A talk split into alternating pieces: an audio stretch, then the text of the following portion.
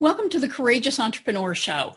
This is the show that shares information and inspiration to help you break free from self-doubt, limiting beliefs, and disempowering patterns and break through to create the thriving, successful business life you dream of and deserve. I'm your host, Winnie Anderson. I interview entrepreneurs who've overcome amazing challenges to create success on their terms and experts who share insight and practical information that when you take action on it can help you past your blocks and help you move forward with courage, confidence, and clarity. The show is available in both video and audio formats on a variety of platforms, including iTunes and on YouTube as well as on my website at winnieanderson.com. You know, I often think of a famous quote by Mother Teresa. It goes, I know God wouldn't give me anything that I can't handle. I just wish he didn't trust me so much. I think that's an awesome quote. And in today's episode, you're going to hear from speaker and coach Mark Baker, who will share his experiences of surviving an abusive childhood and winding up homeless to creating the financially and emotionally abundant life he now enjoys. Mark shares tips on getting past limiting beliefs and the one fact about those beliefs that I don't think you'll hear from anybody else. He shares the key technique that he used that is the same one that top athletes and performers share with politicians and business leaders to produce the outcome that they want. And he'll also talk about what's missing from most positive thinking. And he'll share lots more tips and insight. Mark talks about his own bout with cancer. And I want to make clear that we are not providing medical advice. So if you suspect that you're not well, you want to seek professional help. With that said, stick around all the way to the end and I'll share your reflection exercise and action step for this episode. All right, so welcome, Mark. I really appreciate you taking the time to be with me today from all the way across the pond. And uh, we're going to just dive right in so we can use your time well and, and use our, our listeners' time well. So I know that you are now a well-paid speaker. You talk about mindset, selling, and achieving your goals, but you weren't always the fabulously successful salesperson, right, that you help other people to be. And I know that um, that you had some issues that you wrestled with, but can you talk about what led you to to reach the point where you are now where you're a speaker and, and coach and, and motivator to others? No, absolutely. I mean, first off, I, would like to start by saying as bad as things were in my environment when I was growing up, I'm absolutely very grateful for them. And I was blessed to to have that experience, although I'd rather have got to where I am without that. Don't get me wrong. Amen. It, it, wasn't a choice, you know. right. But had, had I not been through what I went through, then I wouldn't be here chatting with you today because it put me on this path, a path I would never have otherwise have been on. Um, I was physically and mentally abused by my father from, from a young age right up until I was 20. And it wasn't the physical abuse that actually made the difference to me. It was, it was the psychological abuse because what they thought I didn't realize at the time, but what they formed in me was limiting beliefs. And I had the worst kind, which were hopelessness, helplessness, and worthlessness, and which is very common in, in abuse victims but I was very ambitious. I have no idea where this ambition came from because my father wasn't an ambitious man at all. In fact, he didn't really want to do anything. But I had this driving desire within me to become successful. And uh, I just started reading books. Now, my first exposure was really, really fascinating to self-help because uh, I was always told um, I was very curious as a child, which got me into a lot of awful lot of trouble. And um, my gran used to say things like, "Whatever you do, don't go in the loft." Which um, which piqued my curiosity. So I had to go into the loft. so one day she grabbed her coat and went to the corner shop, and as soon as she did, I went up the stairs, snuck up the little stairwell to the attic, and I and I went in there. And there were these two little roof skylights which shone these two beams of light, and I always had this big imagination, and I just imagined that these lights were searching for something. So I walked in there, and there was all boxes of clothes and what have you. There was a bookcase that ran down the entire side of of the attic. And I walked along and I picked up a couple of books and they were all books about flowers and Sunday school church books awarded to my grandparents or their children growing up. And I just put them back and I meandered along, running my hand along the wall. And I heard this thud. And I was immediately terrified because I thought I'd been caught. Uh, but I, I hadn't. What had actually happened was this book had dropped out when I was running my hands along the bookcase, and I went to pick it up. And I read the cover, and I thought the cover, uh, the title of the book was really, really stupid because it was a book called Wake Up and Live by a lady called Dorothea Brande. And I immediately reasoned, I thought, what a ridiculous title for a book, Wake Up and Live. Surely if you're alive, you're awake. so I started reading this book, and this woman had, she was an author, but over 20 years, she had only written a short story and a handful of articles.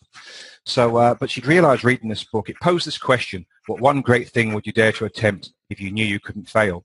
And she realized that her life had been blighted by these limiting beliefs.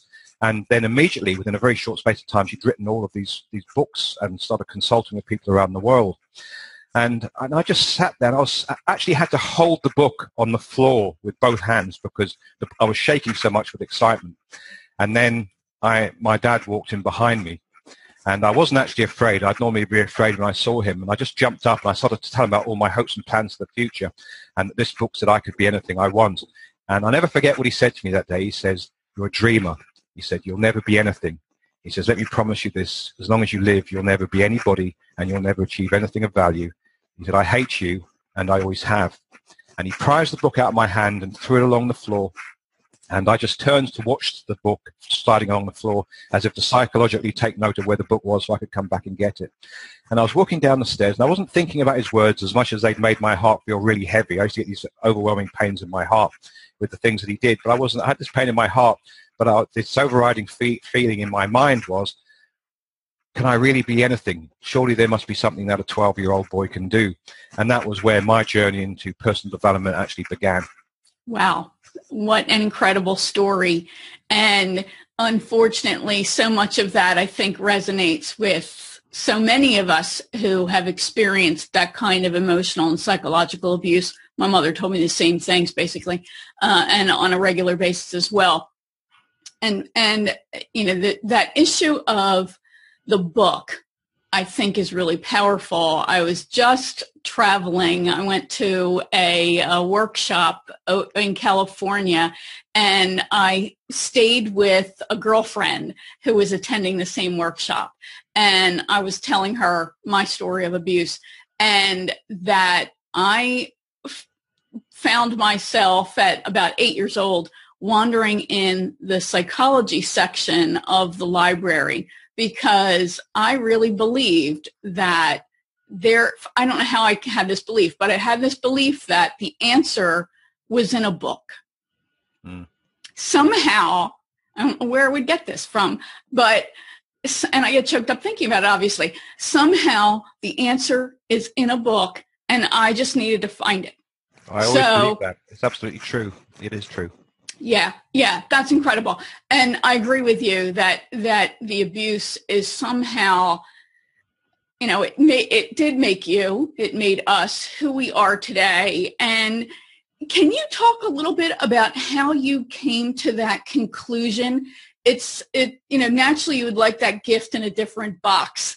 we wish that we hadn't had to go through it to be the people who we are, but a lot of people get stuck along that journey to go from surviving to actually thriving. Can you talk a little bit about, was there any one thing that made you say, he's wrong other than the book? He's wrong. I know I can do something. Or was well, it really the book that was your spark?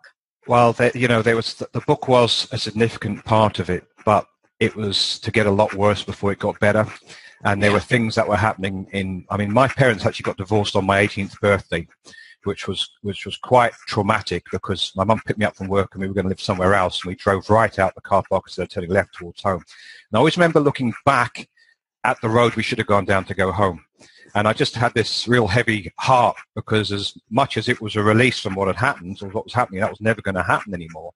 Um, it felt like there had been a death in the family something had ended but then when I say things went from, from bad to worse, uh, I was, you know, I, I, I, had to leave the home where we moved into with what the man who became my stepdad, who we became, we had a wonderful relationship in the end, but he didn't really want us there. He inherited to us, so he didn't want us.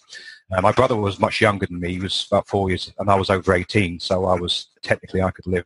And I got home one night and um, and we I had this massive row with my brother. So he came up the stairs. He wanted to throw my brother out, but he couldn't, so he threw me out. So I was actually homeless. I was living in a car. I was living at the sleeping at the beach. Um, but I was a trainee manager of a, of a supermarket, and I was I had this burning ambition within me. So um, I was washing. I was actually getting into the ocean in the morning to have a wash. I had this system that worked really well. Um, I used to start the car motor to warm the car up. I'd jump in the sea for a wash. When I came back, I'd feel the bonnet. The bonnet of the car would be hot. I'd get my shirt and I'd iron my shirt on the hot bonnet of the car. So I had this system, this crazy system to reflect the life that I was leading. And then I used to go to work in my suit and, and be this trainee manager. So, you know, how that I pulled that off at that age when I look back is, is bizarre. Um, but then um, shortly after that, I kind of went off the rails. I got into groups with guys that were like not really good people. And one of these guys I met at a nightclub once, and he came with these two girls. And one was a massive big girl with a Mohican, and the other one was a pretty girl who was a year older than me. And I fell in love with her immediately. But I didn't really fall in love. I was so used to everything being taken away from me, I had to tie everything down so it wouldn't be taken away. And but unbeknownst to me, she was actually out on bail. She'd had a baby, and she was living with this man, and, and they'd actually killed the baby. Um, oh, which and me being a person that absolutely loves children, uh, this actually gave me a partial breakdown. And um, when, the, the, newspaper came out and I, I, saw the headline and it said baby killers get five and a half and six years, I just literally broke down. And I went down to the side of the ocean and um, I was cursing God for what, you know, why, why? Because there didn't seem to be any release from this life whatsoever. And as I put my hand down, I picked up this shard of glass and I, and I self-harmed with it. Uh, I went to my mother's house and she called the doctor. I was in shock and he said to me, right, we have to, we have to, you have to go to hospital, you know, either you go or, or I put you there. So I went there and it was an horrendous experience. It was, uh, but I had this, all I could think about was at one side of my mind, I was focusing on these dreams and goals I had for the future. And then I, I went in, I actually became assistant manager of the shop. I was the youngest manager in, in the history of the shop at, at 21 years of age. This is a couple of years rolling on. And I thought, well, you know, this isn't it. There's more to it than this. And then I got into insurance and, and then I moved from there. But the realization was, was that through reading books, I picked up this book one day, another book, and it was talking about limiting beliefs. And I don't know if this has ever happened to you, but I was actually reading this book and I thought, they're talking about me. This book is actually directed at me. I felt I was reading about myself. So I started to study limiting beliefs. And I started to understand about hopelessness, helplessness, worthlessness, what have you. And I started to, they say we teach what we need to learn, you know, which was very much the case with me. And I've spent 20 odd years now studying this with, with massive positive effects for other people. But again, it's, it's a journey that I've gone on only because I needed to get myself out of the place where I was. Yeah, yeah, uh, and that's that's the true hero's journey, right? That we start out in one place and we go through these horrible experiences, and then so many of us are then inspired to help the people who are still on that trail to try to navigate it and and deal with it. Yeah, wow, your story is incredibly powerful. Um, so you talked about it or heard you in another interview where you talked about how that first time when you were in insurance sales that you came to the realization that there was something inside of you that was holding you back. You said you were a terrible salesperson and, and that that is where I, I reached myself as well. Can you talk about what was it? I know these feelings of, of helplessness and hopelessness probably impact it, but can you talk a little bit about that? What when you had that epiphany that it's something inside me that I need to fix? How did you come to that conclusion? Well, it was the insurance career that really made me realize that I had problems because okay. it was commission only job and it was cold calling strangers on the telephone what have you. So I, I, really you could say i was a glutton for punishment because there i was trying to deal with all this rejection i'd had my entire life and here i was on the telephone cold calling people inviting rejection on a daily basis. So right. it's like uh, it's like i probably took on the worst possible job for me. But that that the insurance career my life insurance career is what really liberated me because i dabbled i'd learned about limiting beliefs but because i'd had nothing to measure it against um, I didn't really know where I was. But it was when I started cold calling for an insurance company that I actually realized realized what a flawed human being that I really was. And I never forget, and I was, I've still got this briefcase packed of these cold calling sheets. And if I, and now and again I get them out, and it's quite depressing to look at because you've got to go through pages and pages before you get an appointment. And um, I remember this one. I, I, called this vicar one day to talk about insurance, and he said, "I'm okay. You don't need to call me." He says, um, "The Lord will provide for me." And I said, "Okay." Didn't know how to answer that one. And then years later, when I became a great salesman, I would have said, "Well, God is providing for you because He sent me." exactly is, right. which is what I would have said. But um, I was actually making cold calls, and I remember this day like it was yesterday. And I was so embarrassed, I could feel my face was on fire and glowing. And all the men in the office came around and mocked me, and they put all their hands around my face like they were warming their hands on the fire. And it was in that moment that I realized how bad I was, you know. And even after I got my first insurance appointment, I went to this first appointment at this house, and I was just about to knock on the door, and I froze, and it was pouring with rain. And I sat there rooted to the spot for about 20 minutes. And it wasn't until I sneezed and caught a cold that I actually shook myself out of this, and then I just turned around and went. Um, but it was it was that situation that actually made me realize that because because being a, a, direct salesperson, you have to really be a well-rounded individual. You need to be fantastic communication, fantastic mm-hmm. at marketing, fantastic at putting yourself out there. And these were all things that I really wasn't. At the same time, I was absolutely determined to be successful. And I started with 29 people. And by the end of six months, there was only me left. And I don't know whether that was because I was too stubborn to leave or, or there was something in me, but I was the only one left after, after, um, after the six, seven months, the only one left. But then I'm glad you've touched on this because I had the biggest breakthrough of my life came shortly after because I was thinking, I'd learned about limiting beliefs. I know how to believe in myself now. I'd removed all of the barriers that said I couldn't do this. You know, the little voice inside you said, you can't do this, you can't do this. And I had it really bad. I mean, I live on a small island uh, of Jersey and Channel Islands, which is 14 miles off the coast of France. So we're surrounded by the ocean.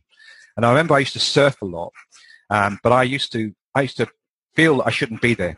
So I'd go right to the edge of the pack of the people that, that were uh, in the ocean ready to surf. And I'd sit as far away from them as I could because I literally was waiting for someone to paddle up to me and say, you shouldn't be here because I didn't feel I was entitled to be on God's ocean.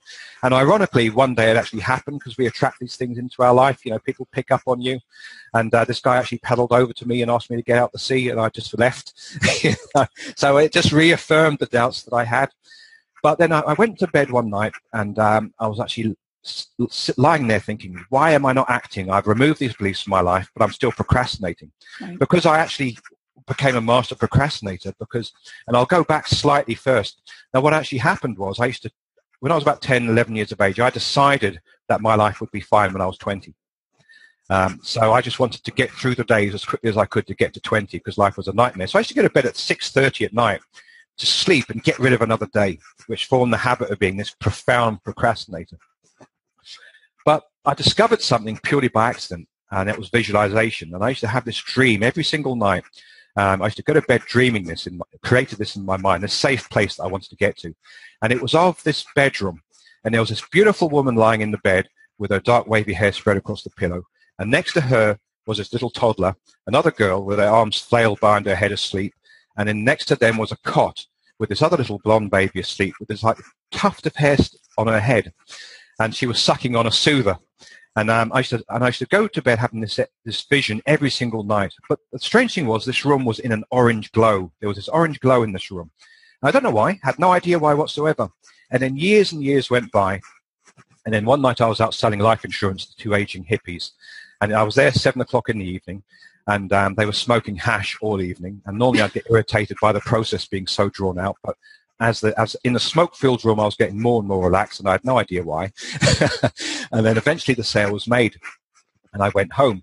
I got home, I got changed, changed in the bathroom. Now this is years later. Now I'm 29 years of age, and I went to open the bedroom door, and I just had this feeling consume my body, and every hair on my body stood up on end, and I began to weep, and I began to shake uncontrollably, and I had no idea why. And I was thinking, what's going on here? And I looked into the room, and I could see this beautiful woman with long wavy black hair waved across the pillow. Next to her was this little toddler girl with her arms behind her head. And next to them in a cot was this little blonde baby sucking on a dummy with this little palm tree tuft of hair sticking out of her head. And what had happened, she'd lost all her baby hair and this little tuft was the only thing that remained on top. And the room was bathed in an orange glow. And it was the orange glow that had brought this vision back to me because what had happened was my wife had been out that day. I, I'd been at work all day and all night, so I didn't know. But she'd been out that day and she'd bought this soft glow orange lamp so that I would find my way into the room without kicking the cot and kicking the bed and waking everybody up. Um, and it had brought the vision back to me. So I'd seen everybody in this orange glow, but it, the, the thing was, it wasn't similar to what I'd imagined from the age of 10, 11 years of age. And I visualized this every single night of my life till I was about 18, till my parents got divorced. It was exactly as I had imagined all of those years ago. So there's something very, very powerful in visualization. It really does work. Yeah. Um, and it's something I could talk about all day about, but we haven't got time to do that today. Yeah. But going back, you know, this the significant change that I wanted to tell you about was that I went to bed and I asked myself, why am I not, why am I procrastinating? Because I've become this massive procrastinator, which was the point of the story. And for several nights, I'd asked myself this question. Now, again, I didn't realize I was actually engaging in a, in a process because, because as you're going off to sleep, your brain cycles slow down. I was right. talking to my subconscious mind without any interference from the conscious mind because because that's the state of mind that you're in. That's yep. how hypnotherapists get to us. And I asked myself this question every single night. Nothing happened for a few days. I wasn't expecting anything to happen because I had no idea what I was doing. And then what happened was, on about the sixth or seventh night, I sat bolt upright in bed and I'd had this dream. And I used to race motorcycles from the age of 12. And so I had this, this dream. I'm sitting on the starting line at 12 years of age. And there's this five second board that comes up in front of you, the riders, to say there's five seconds before the tapes go. But it was like on a continual loop. And it would go, the five second board would come up, then we'd be revving our bikes, then the five second board would come up again, and it was just over and over again. And I lied back down in frustration, fell, fell asleep, and then the dream came back again. And I sat bolt right up in bed, and my wife's terrified next to me because I'm jumping bolt upright in bed. I'm pulling the covers off her. She doesn't know what's going on.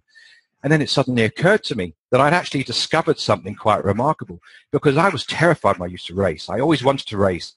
But when I, after lunch, when everyone's getting ready to go and they're putting their helmets on and the bikes are firing up, I used to get so distressed at the thought of racing because you've got 40 bikes side by side flat out on loose ground into a corner that can only take three bites, where you can literally break your neck in the first 30 seconds of the race. So I used to be throwing up and be sick behind the bush before the race started. But in the dream, it made me realize that when the second board came up, I was no longer afraid because you've got to focus on the task at hand. Right. So then you've got to anticipate the tapes. Five, four, three, two, one, go. And if you get it right, you beat everybody to the first corner. If not, you're in the middle of it. Now, what I realized was all of a sudden, I just had this aha moment that what the dream was trying, trying to tell me. And what it was is I had these flashbacks. You ever seen a movie where, like a detective movie or something, and he's trying to solve what's happened to someone, and then all of these scenes pass from the movie flash mm-hmm. up, and he connects the dots and he knows exactly what's happened right. and it all makes sense to him. Well, this was ha- happening to me and I was having all these flashbacks of all these moments and the flashbacks of the moments were of all the moments where I'd been successful and all the moments that I'd failed. And the connection was that when I'd acted within five seconds, everything worked. I might not necessarily succeed, but I did it. Things that I'd normally put off for a week, whatever. I'll give you an example. When I, when I was in insurance, I used to go into work in the evenings. I'd drive across the island. I'd sit at my boss's desk and I'd sit there and I'd say, right, I have to make phone calls. That's because I hated rejection. So I'd make all these excuses. So I'd say, well, I better get another pen in case this one runs out. Better get a glass of water just in case my mouth goes dry. Oh, my desk is untidy. The door was closed of the desk. I couldn't even see it. Better tidy the desk. You can't call people from an untidy desk. And then the stories would go on and on and on. Then it was eight o'clock. Too late to call anybody. I'll do it tomorrow you know. Now, these are avoidance tactics, mm-hmm. right? so I didn't realize what was going on. But then I realized in this aha moment that when I acted within the five seconds, I did them. So the next day I went into work, instead of procrastinating, I'd sit there and the stories were just about to start coming in as to why I couldn't do this and this needed to be tidied first. And I just went, you know what? Five, four, three, two, one, picked up the phone. And the most miraculous thing happened that within nine months I became one of the top salespeople in the world from my spare bedroom because I was working for a company, but I was working mostly from home in a, in a bedroom so small that I, if I stretched, I used to bang my knuckles on, on each of the walls. It was that small. And I went from struggling for seven years to being one of the top 1% in, in but it's actually an organization called the Million Dollar Roundtable, and the qualification was called Top of the Table. So I've actually got verification that I achieved this. But top 1% in the world. And it took me just nine months to get there after seven months, seven years, sorry, of floundering and not actually getting anywhere. So, you know, that's one thing I wanted to share with you on this interview is that, is that if you just, every time you find yourself putting things off, stop, count from five to one, and go and take action. But you need to be aware of something. It doesn't make it any easier. It just gets it done because right. you know. But once you get into it, you get into flow, and then you you get into the law of habit, and you begin to and habit takes over. But you have to get to the stage where it's a habit first, and this actually helps you get there. Yeah, that's uh, that's outstanding and it's brilliant. It's a great illustration. So we've got first of all the self-awareness that you're not getting what you want, the belief that there would be something greater, this visualization that you were constantly focusing on, asking yourself the big questions right right before you go to sleep, and then this technique to really get yourself laser focused and taking action. And I think that, you know, we talk a lot about, there's a lot of conversation out about confidence, and, but I think courage has to come before confidence and being able to take that action.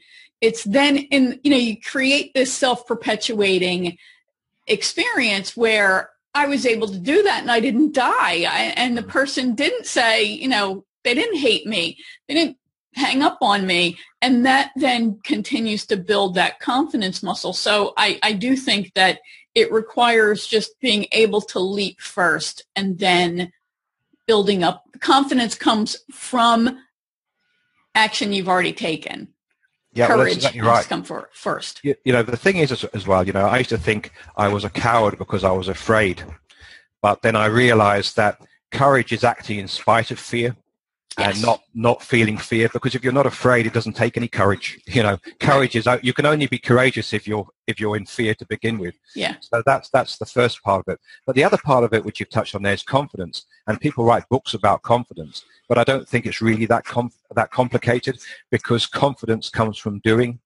So if you can just get yourself to act and you keep acting the confidence will come as you develop the skill. So really confidence is nothing more than repeating an action and becoming good at it, which in turn generates the confidence within you. So it's not that complicated. It's doing something till you become good at it. None yeah. of us ever do it, were born to do anything. We've had to learn everything. And the only way confidence comes is by doing it. It's yeah. the art of acting. Yeah, absolutely. Confidence coach Jules Wyman, who is in London, she talks about how when you are feeling lack of confidence. Remember these past experiences. You've already done some things which were probably pretty amazing and you can draw on that to build the confidence to then get the courage to take that next action. So yeah, think of it as kind of a loop that we get into, but definitely courage is, is one. And I think you're right about this issue of fear. It, I, I remember hearing somebody talk about the fear of public speaking. This was decades ago. And she talked about how people get butterflies in their stomach. And the point is not to make the butterflies disappear. The point is, as she said, to get them to fly in formation. And I thought that was such a great visual of exactly what it is because you want a little bit of an edge, right? If you're completely relaxed, you're probably not very focused. Uh, and you run the risk of you know, screwing up, but it's that little bit of tension that enables you to, I think, really perform with excellence. So that's really outstanding. Now, can you talk about then how did you make this shift from this really wildly successful salesperson to now your your role as a mentor, a coach, and a speaker for others who are along this path? Yeah, happy to do that. I mean, I, I was in, the thing was, I went to my first seminar. It was an insurance convention in 1994. I'd never been to a convention before in my life, and it was in London in England, and it was a two-day convention. And I sat there watching the speakers, and I just suddenly felt this is what I needed to be doing.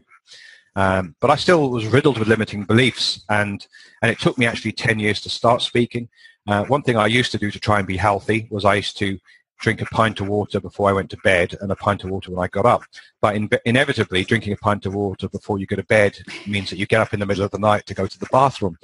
And I had to stop drinking the water because I used to beat myself up so badly on the way to the bathroom and back that I couldn't sleep by the time I made it back to bed. So I'd be, all I wanted to be was a speaker. It consumed my every waking moment. But but I had this belief that I couldn't do it. So I'd get up in the middle of the night, I'd walk to the bathroom, and this little voice inside my head would be saying, who wants to speak to you? What have you possibly got to say that would be of any value to anybody? So I'd get back into bed, and then I just this would ruminate in my mind. So I had to. The only way I could stop that was by stopping drinking the water. So I think you you said something, and I was just reaching for a, a notepad to, to jot it down because I thought it was so powerful. And you've mentioned this a couple of times. So the limiting beliefs, they were really there all along and you would work to achieve a level of success and then some new new beliefs or maybe old beliefs would come you know creeping out of the closet there to come back and, and pull you to hold you back from making that next big leap. And i think that's an important issue. So many of us think that well if i just read this book or i take this seminar i i go to this conference or whatever, I will fix those limiting beliefs. They'll be gone forever and the sky's the limit for me. And I think this issue of that, you know, it's just like problems never go away, right? You just have different types of problems as you as Absolutely. you progress. And I think this is this issue is a big one to let people know don't be surprised if if new limiting beliefs appear or if the old ones pop up and be ready to just recognize it as a part of your growth. Uh, do you do you agree with that, or uh, or you know what what do you have to say about that for people? I, do agree with that, but it's something that, that took me a long time to learn. I'm glad you touched on that because I'd like to save people a lot of frustration yeah. because I've got thousands of books, literally thousands of books. I mean, I, I, they go right around my office and they're too deep. You know, I, I must there must be three thousand books there. Mm-hmm. And the vast majority of books are, at best, not very good. And, and you'll read them and you'll get ideas. But, and it works exactly the same when you go to a seminar. You can spend a whole week in a seminar taking copious notes for a whole week. And then you get to the end of the week and you've got three notepads of notes. And the vast majority of people never ever look at those notes ever again. And, but the thing is, is it's because most of what you read is irrelevant to your situation. And belief is the driving force behind everything that happens in your life. So it doesn't matter what else you're studying, you've got to start with the basics. Now belief or limiting beliefs, as we're talking about in this conversation, is, is the driving force of your entire life. And if you don't get your beliefs in place, um, nothing will work for you. Now, we're, we're programmed with beliefs all of our life, but the biggest period that we're programmed with beliefs is from birth to age 7 mm-hmm. It's actually called the imprint period, and it's widely acknowledged that this is the case. The Jesuits once said, if you give me the child at birth and I return him to you at seven, I will return the man to you. And what they were saying was, is that we will program the person that he's going to be by what we put into his belief system between 0 and 7. Now, unfortunately, for everybody else, it's kind of ad hoc because you're just inheriting your parents' beliefs. It's not deliberate because they're not even aware of the concept. It's not their fault. You know, they've never been educated about beliefs. So you're just getting hand-me-down beliefs that have been from generations that may be restricted. So what's indoctrinated into you as a child, then you, you've got really no hope at all. So driving force, the driving force is belief and you have to get that right before you move on to anything else. Yeah. Yeah. I, I really agree with you. And uh, that was a long time coming for me as well, because I thought, oh, I've dealt with this. And then it's just a variation on a theme as you make that next level of, of the success that you want. So yeah, I think that those are really great. There are so many quotable things that you, that you just said in there. And I think that that preparing people for that. Don't be surprised when you start feeling the resistance and things like that. And but you dealt it to get this far. Now it's just tightening your belt and and making those changes again. So really great. So I know that you know you were having this great career and things were going along really well, and then you got sick, right? So can you can you talk about how that I mean, that has to be the most terrifying challenge of all when you really feel your life is in jeopardy. Can you talk about, um, and I'm sure at this point you can see the positives. So the positives and then, you know, how did you manage to deal with that initially to keep going forward? Okay, well, I mean, the interesting part is that it's almost as if everything that happened in my life led to this. I mean, Isn't it funny how that works yeah, out? It is, and it was even, even the abuse because because the abuse put me on the journey of personal development, which got me right. doing this, which is why I'm talking to you today. But it actually, what I studied actually saved my life. And I don't say that lightly. It literally saved my life. Mm-hmm. Um, I wasn't feeling well going back five years ago. And um, I'd been misdiagnosed by my doctor for an entire year. I'd go into my doctor and say, uh, I feel like I've been poisoned from head to toe. He'd say, well, you would do, you're stressed. I said, but I'm getting these drenching night sweats twice a night. He said, well, you would do, you're stressed. Well, I've lost three stone in weight. Well, you would do, you're stressed. And this went on for a whole year. Mm. And then I had the physical symptom um, that I had an ache in my one of my testicles, and he examined me and said, oh, and it shrunk to the size of a pea and gone rock hard. Still, he said it's nothing. Um, he said, we'll put you down for a scan, but I won't put it down as urgent because um, I don't think it is. So I had to wait another two months for a scan. And I went to the scan and then I was misdiagnosed again. I was actually told I had a testicular, infec- a testicular infection and given a six-month course of antibiotics. Had I taken them at their word, I'd be dead because six-month antibiotics, uh, I wouldn't have lived to last the end of the prescription because I'd actually had, I actually had cancer and the cancer I had was so aggressive it was supposed to be diagnosed and treated within four to six weeks. And here I was a year later with the doctor, waiting two months for a scan. Now we're 14 months down the road. Then I'm given antibiotics. If I'd have taken the course of antibiotics, it would have been, you know, uh, 20 months. I wouldn't have lived 20 months of what I had. So I just had this gut feeling. So I did. I broke the cardinal rule. I went uh, and Googled my symptoms, which they which we must never do because because you read your. I've symptoms got everything. And I've got everything, and I'm dead already, and I didn't even know. right. Um, but I, what I did was the first thing I came onto was this forum, and this guy had posted exactly the same symptoms as me. And I was looking at this, and I thought, wow, this is exactly what what I've got, you know. And uh, he'd been misdiagnosed as well. And I was just about to click off because there was no information on there, just symptoms the same. And just as I was about to press the button to come off um, this forum, this doctor answered in that instant. And the doctor said, I don't like the sound of what you've got. I think you've been misdiagnosed. What I want you to do is go into your local accident and emergency department. Don't tell them anything. Otherwise, they'll say you're a hypochondriac. You've already been diagnosed. Go and take your tablets. So that's what I did. Next day, I went to the hospital and I, and I went to the A&E department and I said, look, I've got an ache down there. They said, come in. They said, have you seen anybody? I said, no. I said, I've just noticed it. So this young doctor trainee doctor, 22 years of age, examined me, said, oh, your lymph nodes are up. I'm just going to get the oncology surgeon. I had no idea oncology meant cancer, um, just as well, really, because it's always a word that we're all afraid of. Mm. Uh, the surgeon came down, examined me, didn't say anything apart from come and see me on Monday in, in, in my office, which I did. And I was there with my wife, and he said, you've got a tumor. He said, we need to operate immediately. Um, so bearing in mind, I'm just supposed to be starting antibiotics. So he operated on the Saturday, came to see me post-op and said, look, I've got everything, 99% certain you've got nothing to worry about whatsoever. Um, we've just got to do uh, a biopsy in Southampton in the UK, come back in two weeks. Went back two weeks later, saw a different doctor. And as I walked in with my wife, he's putting on his coat and getting his case ready to walk out the door. And he said, bad news, Mr. Baker, you've got lymphoma. No idea what lymphoma was, never heard of it before in my life. And I said, is, is that curable? And he said, couldn't tell you, got my field, put his coat on, walked out the door and left us sitting there in shock. So we went back home. I had no idea whether I had weeks to live at this stage because I hadn't been told anything. I started to suffocate. First time in my life I'd ever had a panic attack. I had no idea what a panic attack was. So I, I ran outside to breathe, still couldn't breathe, tore all my clothes off and I'm standing there in my boxer shorts. And I turned around and saw my wife holding her her hands to her face, sobbing her heart out. And I didn't know what to do. I didn't know what to do. And I had to get on the, on the red eye flight the next morning to go and get my daughter from college. Now, my oldest daughter, Chloe, was always very intuitive. And if my wife couldn't sleep or there was something troubling her, you'd hear my daughter jump out of bed, little patter of feet. She'd march across the landing, jump into bed and hug her mum. She didn't know why, but we thought, how, this is crazy, like, you know. But here we were driving down the motorway to get her car to the boat to come home and she started to weep. And I said, what's the matter, baby? She says, um, Dad, are you going to die? Have you got cancer? I hadn't even told her I wasn't well. So it, she just had this intuitive feeling. So we just pulled up at the side of the road and just hugged each other.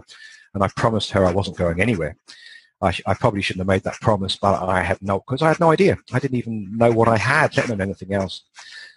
So I eventually got to speak to the doctor in the UK, and he apologised and said it was terrible the way I'd been treated. He says, "Look, but don't worry." He says, "If this has been caught in time, the prognosis is good." He said, "How long have you had it?" And I said, "Well, 14 months." And it went very quiet on the telephone. He said, "We'll do our best." So we went there, but I, I studied beliefs for so long, and I'd studied this doctor called called Dr. Henry Beecher, and he said your belief and your expectation as to whether you will overcome the illness, it's the biggest factor depending on whether you will survive or not. So I've been studying this, so I, I immediately did this. And then I'd also read these studies on Dr. Andrew Weil, who'd done studies on people that were given sedatives and told they were stimulants and how they'd acted like they were sedated when they were taking stimulants and vice versa. And, and our minds are so powerful, they can actually override the effects of drugs. But they can also actually enhance the drugs. So your expectation and belief in how well these drugs are going to work can actually dramatically improve the drugs and help you survive and get over the illness. Now, I got my level of belief so high that I was going to survive that it never even crossed my mind that death was a possibility. When in reality, because of the late diagnosis, death was actually a probability. I was actually 20% chance of survival. I was at stage four with the cancer. And I was lying in bed one night. I thought 20% chance of survival is not too bad. Then I thought, crumbs, that's actually like having a gun with eight bullets and eight chambers and having six bullets and two of the Russian roulette with the odds dramatically stacked against you. But then there's something called your reticular activating system, and it's what allows information into your mind. And my reticular activating system started working in a negative. So I started noticing all of these things on the news about people dying from cancer. I'd noticed highlighted articles which would highlight themselves to my focus about people dying. And I thought, and I caught myself one day and I thought, hey, I teach this stuff. And I immediately retrained my focus. Then different information came in because this is how your mind works. So I was in hospital and I was absolutely, I, the belief that I had that I would survive could not have been stronger. I was 100% certain that I would survive. My beliefs were that powerful, and I believe this is what actually kept me alive. And I used to actually sit in the chemotherapy wards, and you're with about another 20 people. It's not a private room. You're with another 20 people. You're all wired up to drips. And I used to sit there and weep for other people because I was so concerned about them because I was going to be fine. So my attention wasn't even on me, it was on other people. Then one day I had this really profound experience and it was one of the most beautiful things that ever happened to me. And I was sitting next to this young girl. She was 26 years of age and her name was Annie. And we were both sitting there looking like a couple of extras from an Auschwitz movie because we were we'd lost three or four stone in weight. Our eyes were sunken. We were black around the eyes. We had no hair. And I said, "How are you going to beat this?" And she said, "Oh, um, with positive thinking." But I could see she was mouthing the words, but she didn't believe it. You know, and belief is the key. I, I, I can't drum that into people enough. Belief is the key. And I said, "Look," and I started to explain to her how beliefs work, and she started to weep. And I thought, "Oh God, I've upset her now." and I said, "What's what's the matter?" She says, "You know, what you're saying makes perfect sense." She said, "And if you told me this three months ago," she said, "I was I would have absolutely believed what you're telling me." And I said, "So what happened to change that?" She said, she said, she told me her story. She said, well, she said, I believed with all of my heart that I was going to beat this. She said, I had multiple tumors in the top half of my body. She said, but I believed I was going to beat this because I'm 26 years of age. All I ever wanted was a man to love me, a cottage in a country, and children to love. That's been my goal since I was four or five years of age. She said, and I, I needed it to happen so badly. I didn't believe about that anything other than this was going to happen. And I confounded my doctors because all of my tumors shrunk. 80% of them disappeared, and the two that were left were only 10% of their original size, and my doctors couldn't believe it. And then she started to cry again, and I probed a bit further. I says, well, what happened? She says, well, I was in here three or four months ago getting chemotherapy, and the nurse came up to me and she said, how are you today? And she said, I'm absolutely fantastic. She said, I'm going to have this beaten in no time. She said, and I said, so what, what's, what's wrong? What happened? She says, well, the nurse leant over to me with this really pitiful look, and she took my my little hand in hers and she put it in the bottom. She cupped it on both of her hands, one on top, one on the bottom, and she looked at me straight in the eye and she said, "Don't get your hopes up, love. You have a very aggressive form of cancer." And she said, she must have been right. She said because immediately within weeks my my tumors had all returned. She said, so I realized that the belief that I had was false. I said, look, your belief was not false. I said, I do not believe that your belief was false. I, now, what you have to understand, and I explained how beliefs work, I said she's an authority figure in your life. A nurse is an authority figure, so you respect what she says and believe what she says because of the position that she's in. And because you accepted what she said as truth, it became true for you. Because this is something that's fundamental in beliefs. People give you, can only give you an opinion. They can't give you a belief. But if you accept it as the truth, it becomes true for you. Now, in Annie's case, she accepted this as the truth. So what happened was she, she believed that the cancer would return, so it did. So I started working with her on the visualization exercises, and and I didn't see her again. Now, what happens is when you're in a chemotherapy ward, you don't take names and telephone numbers for people. You just don't because it's it's because we all know what's going to happen to a lot of people. So, and it's detrimental to your own recovery if you phone somebody up and they say, "Oh, sorry, they passed away last week." So I never heard from this this girl again until a year ago last Christmas, and she traced me through the hospital. Um, they didn't want to hand out my information to her about where I was, but because she told them a story, so they gave her my telephone number. And I got this phone call off, off her just year before last Christmas.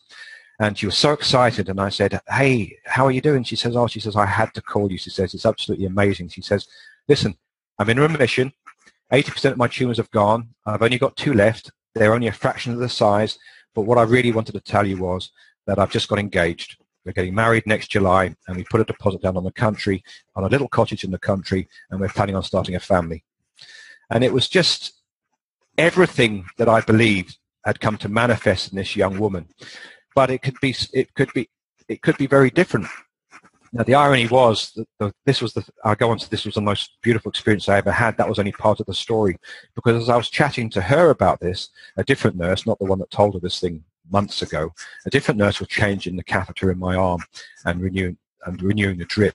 So she heard me talking to this to this Annie, and she walked around to every single other patient in the room, and she's pointing at me, telling them, and all of these people, one by one, were picking up their drips and walking over to me.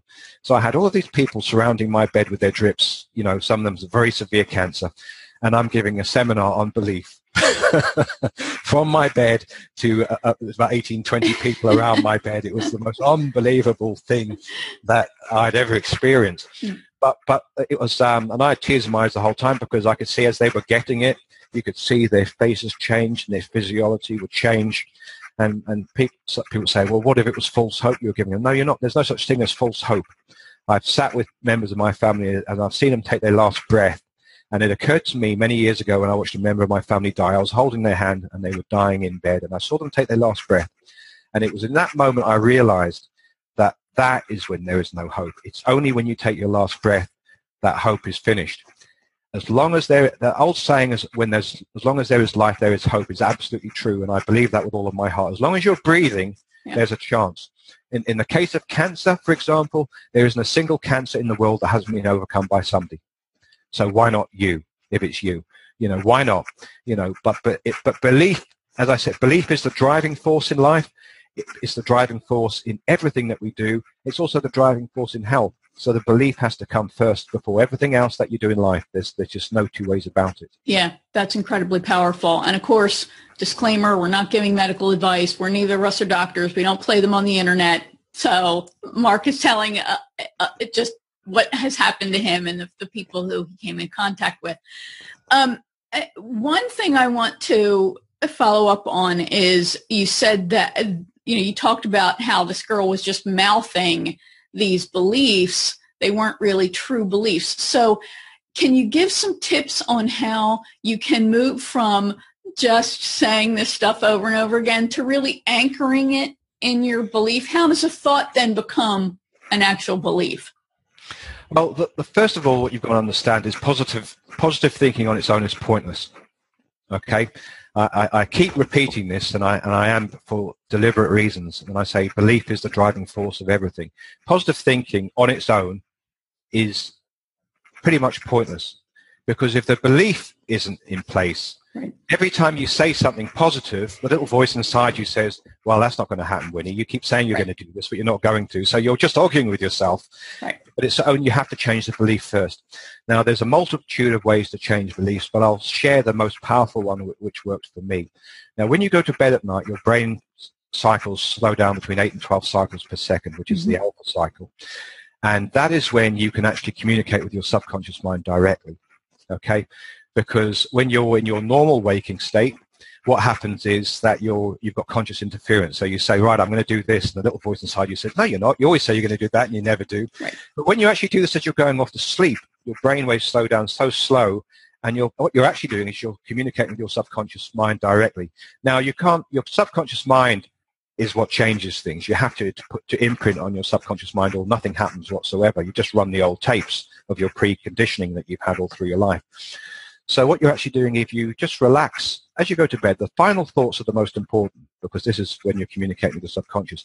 And what you should do is visualize. So visualize yourself doing the thing that you want to do that you haven't been able to do so far and visualize it intensely. This is what I was doing as a, as a, as a child when I visualized my wife in the bed. And, you know, I married the most, the most beautiful woman in the world. So, you know, this was a vision of mine. It wasn't intentional. You know, beauty's only skin deep, but she's as beautiful on the inside as well. But this is the, the whole point of it. So, I, so you have to visualize deeply with all of your senses, smell, hear, taste, feel everything and see it in your mind's eye as you're going off to sleep. Now, your mind cannot tell the difference between something, your subconscious mind, sorry, cannot tell the difference between an, something that is vividly imagined or real. It accepts it as real. So, every, so actually, when you think about it, when you're having all of these negative thoughts, what you're actually doing is creating memories of things that never happened. Mark Twain once said, "Some terrible things have happened in my life, some of which actually happened," and that's what he was talking about. Because we're actually storing all of these things, these catastrophes that we're making up in our mind as memories, and they never even happened. Right. So this is why you get to a stage in, in your life where you become cranky and pessimistic, is because if you're a habitual negative thinker, eventually that's who you become, because that's who you're, that's what you're doing. You're impressing on your subconscious mind that this is the reality you live in. You can have two people walking down the street, and one will be thinking, oh, why is, why is life so terrible? And the person walking next to them thinking, it's a joy to be alive. It's the same street. you know, it's the same things that they're watching, looking all around them, but it's the story that we tell ourselves. And another thing you need to be aware of is that people accept thoughts as real. People think something and they think it's real. So you have a thought thinking, I'm useless or I'm ugly or this and that. Mm. It's a thought. It's not real. You're just thinking it. But a lot of people accept them as the truth. But what they should be doing is, is picking what they want and dismissing what they don't want because they're just thoughts and they mean anything. They just come along and you can either latch onto them or let them go. If it's negative, let it go. If it's positive, build on it and dwell on it. Yeah. Yeah, that, that's great, great advice. And I'm going to just toss in here something that Sheila Stevenson, who is a trauma relief coach, mentioned to me in another interview on the show. And I'll include a link to that episode in the show notes for this one. She talked about how these things that we play in our heads, really they're tapes, right? They're actually the the belief system from somebody else, the opinions of somebody else, right? We didn't we don't we're not born and go, I'm ugly, I'm stupid, and I'm worthless.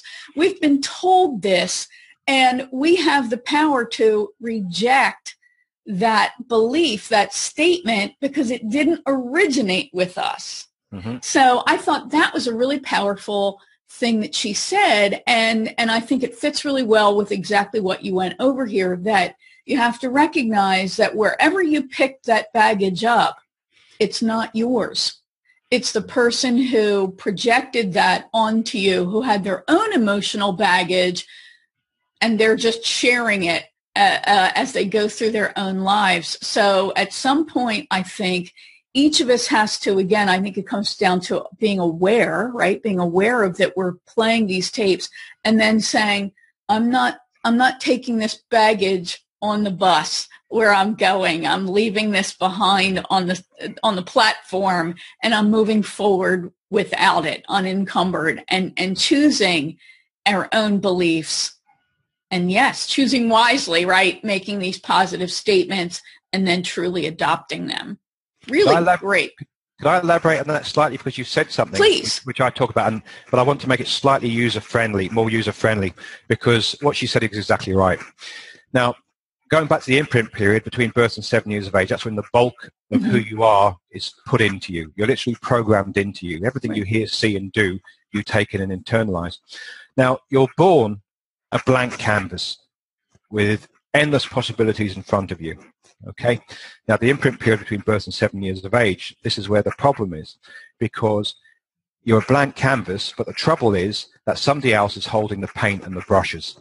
Okay, so you're not creating something yourself. You're being told something. Now, because we do not reason, you know, you didn't challenge your parents between the age of naught and seven. You didn't say, well, actually, Dad, I don't think you're right there. Have you ever looked at it this way? if if your mother or father or teacher or an authority figure, which is anybody that has a direct influence in your life, uh, it could be a friend, uh, a parent of of a friend or a teacher. These are your, the main ones when you're young.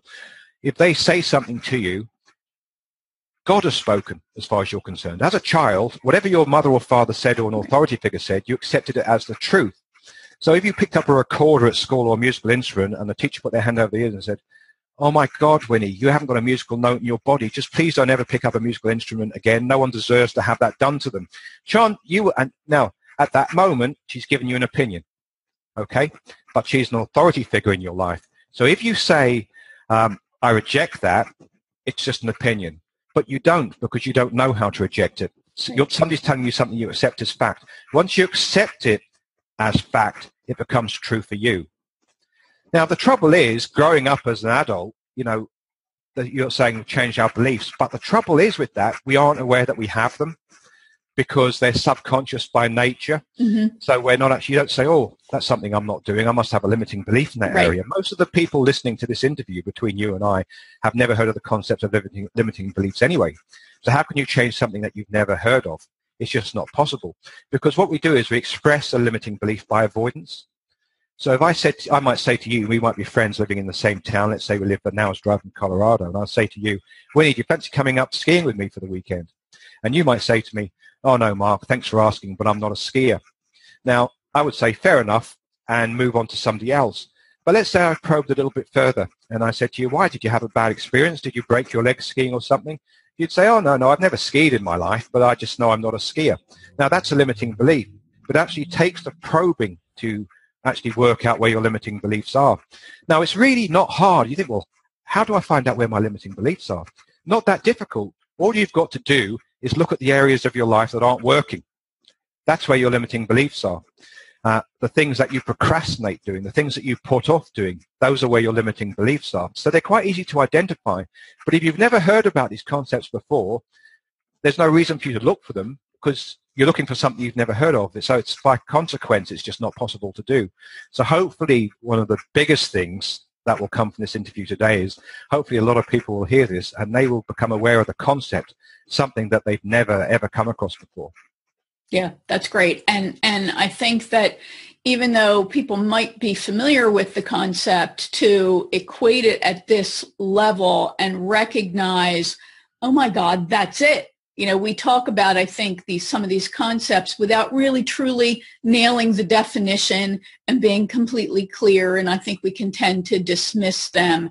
But I think you've done a really great job today of explaining them, talking about how to identify them, and then really recognizing that they are holding us back, but it doesn't have to be that way. So I really appreciate not just your time, but your openness and honesty in sharing your own story and really giving practical, concrete information that can make a difference in somebody's life. I, I which is part of why I wanted to have you on the show. So I'm so glad that you were able to make time for me and I could go on for days with you, Mark. I just, uh, you know, I really feel a connection with you, and, and I think your information is so valuable. Can you just take a, a minute or two to, to share uh, where people can go to learn more about you, the work you do, and to, to get some information about how you work with them?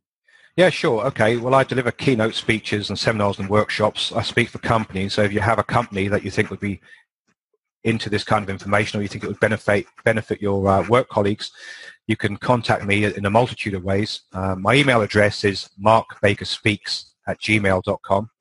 My website address is www.markbakerspeaks.co.uk. You can find my Facebook page, which is Mark Baker International. If you can find me as a friend, find me aside from that, you can add me as a friend. I'm more than happy to. Um, now, what I do is I do a lot, a lot of coaching. Now, the kind of stuff that we have, it's what we're really doing here today is we're educating people onto a concept of something, but they're going to need more than that because you need to interact to actually get these things to work properly. If somebody wants to coach with me, I'm going to do something very special for anybody who contacts me as a result of this interview. Normally, I, I, I charge $300 per session when I do a coaching session. And if somebody wants unlimited email access to me, that's $300 per month also. So that's $600 per month. But what I'm going to do today, if anybody wants, first of all, I'm going to offer them a free session so that we can meet and, and say, Thanks. well, yeah, I can see this would work as, as a benefit to say thank you for having me on your show. That there's going to be a free session for everybody that listens listens to you, um, to the you. things you put out. So they can contact me by Facebook or email, and we can arrange it and do it on Zoom or Skype or whatever. And it's there's no charge, there's no obligation. And with 30, 40 minutes, we'll chat together, which will probably be an hour because this was only supposed to be half an hour. And we've, about an hour. we've gone on a bit, yeah. yeah. Sorry. no, which is which is fine because I could talk about this all day. Uh, if somebody decides then at that point, yes, this is something I'd really want to engage in. Uh, I do, I'm doing a special price for a whole year's of coaching once a month, which would be $1,250. I'm also going to give the free unlimited email access to me, which is normally another $3,000. That will be for free. I'm going to throw that in. So what I'm trying to do is give this access to this valuable information and I'm trying to make it as easy to access as possible by making it as cheap as possible. Um, now, there's, there's no value on this. I mean, what I actually talk about and what I teach, I believe is the basis of everything. I'm not saying that from an ego point of view. I didn't make this stuff up. I've studied it and I've learned it, but I've had to go through a lot of rubbish to get to where I am to find out the stuff that actually works. Um, I, I, got so frustrated when I was younger. I used to go to seminars and I'd learn all of this great information that sounded great but didn't work. And I think life's too short to spend your time meandering through and spending 10 years. It took me 10 years to, to actually get to a point where I had the right information. So this will save you a 10-year learning curve of finding out for yourself. So I'd very much like to, to do that with people, and, and that free session is the way for people to identify, yes, this is something for me, or no, it's not. And there's no obligation whatsoever. That's awesome. Thank you so very much. So be sure if you contact Mark that you let him know that you heard it, uh, heard his episode here on the Courageous Entrepreneur Show and that, that you connected with him through me. Thanks so very, very much. It's been great having you. And uh, I know we've shared a lot of great information that folks are going to appreciate today. No, thank you. It's been my pleasure, Winnie. I'm so glad to share this information with your listeners. Well, I hope you found that helpful. If you like what you heard, I hope you'll leave a great review, a great rating, at, or a comment on the platform where you're enjoying this. And if you felt the information was helpful, please share it with your colleagues, clients, and contacts across all of your social media platforms. Be sure to join my community at winnieanderson.com where I'll send you episodes as they come out along with information, tips, and resources to help you break free from the chains of the past and break through to achieve your goals, including positioning and pre-selling yourself as a trusted advisor to your best clients. Okay, so your reflection exercise. One of the things that strikes me about people like Mark is their ability to see adversity that they faced as a gift. I can tell you it's, it's hard to do, but it's important for you to be able to use those challenges as a platform for achievement rather than as a box to hide in. So reflect on how you describe what happened to you. Do you talk about it being luck? Are you still caught up in the sadness and sorrow of it? And your action step. I want you to write down all of the horrible things that happened to you. And I want you to write down how those things limit you. Then I want you to, to, make note of all the things you feel that you can't do or that you do that are negative and that you tie to what happened to you. Then it's time for you to think about that from the opposite side of things. I want you to really look at something that was negative on your list, and I want you to identify the positive that came out of that. I'll give you a, a simple example from my life. So a simple one could be that, you know, maybe you were a latchkey kid. Maybe you came home to an empty house. You know, the negative of that could be that you were alone. But the positive in that is you became independent and you could take care of yourself. You learned to prioritize your work and you got your homework done and then were able to go out and play when your parent or your guardian came home. Now, believe me, I know this is hard. It was easy for me to see the accident that I was in, the car accident, as a gift, but it's taken me my entire life to focus on the benefits of growing up the way I did and to accept and feel good about the the fact that I couldn't be me without all those experiences. I think of it like the way beautiful gems are made. You know, diamonds take tons of pressure to make. Pearls are actually made from what started out as an irritating grain of sand. And other gems, they have to be rolled around in a tumbler and buffed to a shine, but they're bouncing around inside of that tumbler the whole time. There's tremendous freedom in embracing what you went through. You don't have to be happy that you went through it, but you must find a way to make peace with it and to make something good come from it. I think that's really our great challenge. Now, if you'd like to get support to stay focused and achieve your goals, visit my website at winnieanderson.com slash achievers. You'll learn about the Achievers Club there and you'll be able to see if that's possibly right for you and you'll see when the next group begins. Thanks and I'll catch up with you in a new episode soon. And remember, don't let the past hijack your future.